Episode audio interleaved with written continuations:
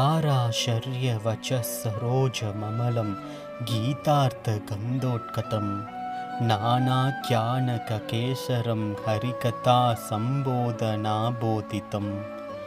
लोके सज्जनषट्पदैरहरः पेपीयमानं मुदा भूयाद्भारतपङ्कजं कलिमलप्रध्वंसि न श्रेयसे May the spotless lotus Mahabharata, born of the water of the words of Vyasa, the son of Parashara, having the meaning of the Gita as its sweet fragrance, with its many stories as stamens, blossoming with the revealing stories of the Lord Hari, relished happily day after day by the honeybees who are the right thinking people of the world and which destroys the blemishes of Kali Yuga. Be our good. In praise of Mahabharata. This is a verse in praise of the Mahabharata itself. It says, Let it be for the good of all people. Let this beautiful lotus epic be for moksha, liberation, the most desired end. It destroys all of the problems of Kali Yuga. Kali is that which is selfish. Any evil is called Kali. Kali Yuga is a yuga, a time period, the present time period, when people become easily caught up in their own likes and dislikes, ragas and dveshas. The Mahabharata has a number of guidelines for people to follow.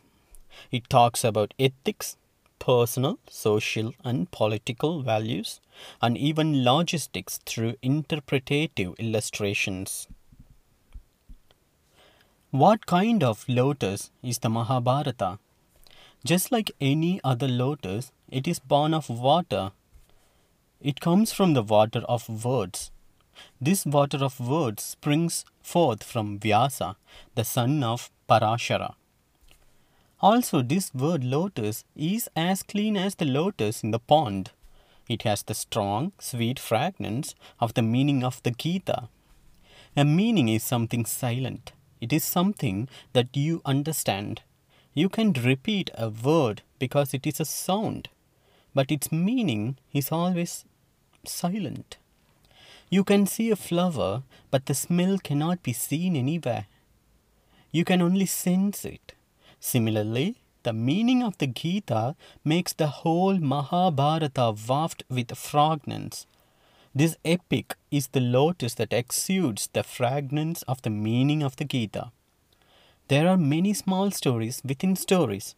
These stories are like the rows of stamens of the lotus. The stamens of the saffron flowers are the most fragrant, while the stamens of the lotus are known for their beauty.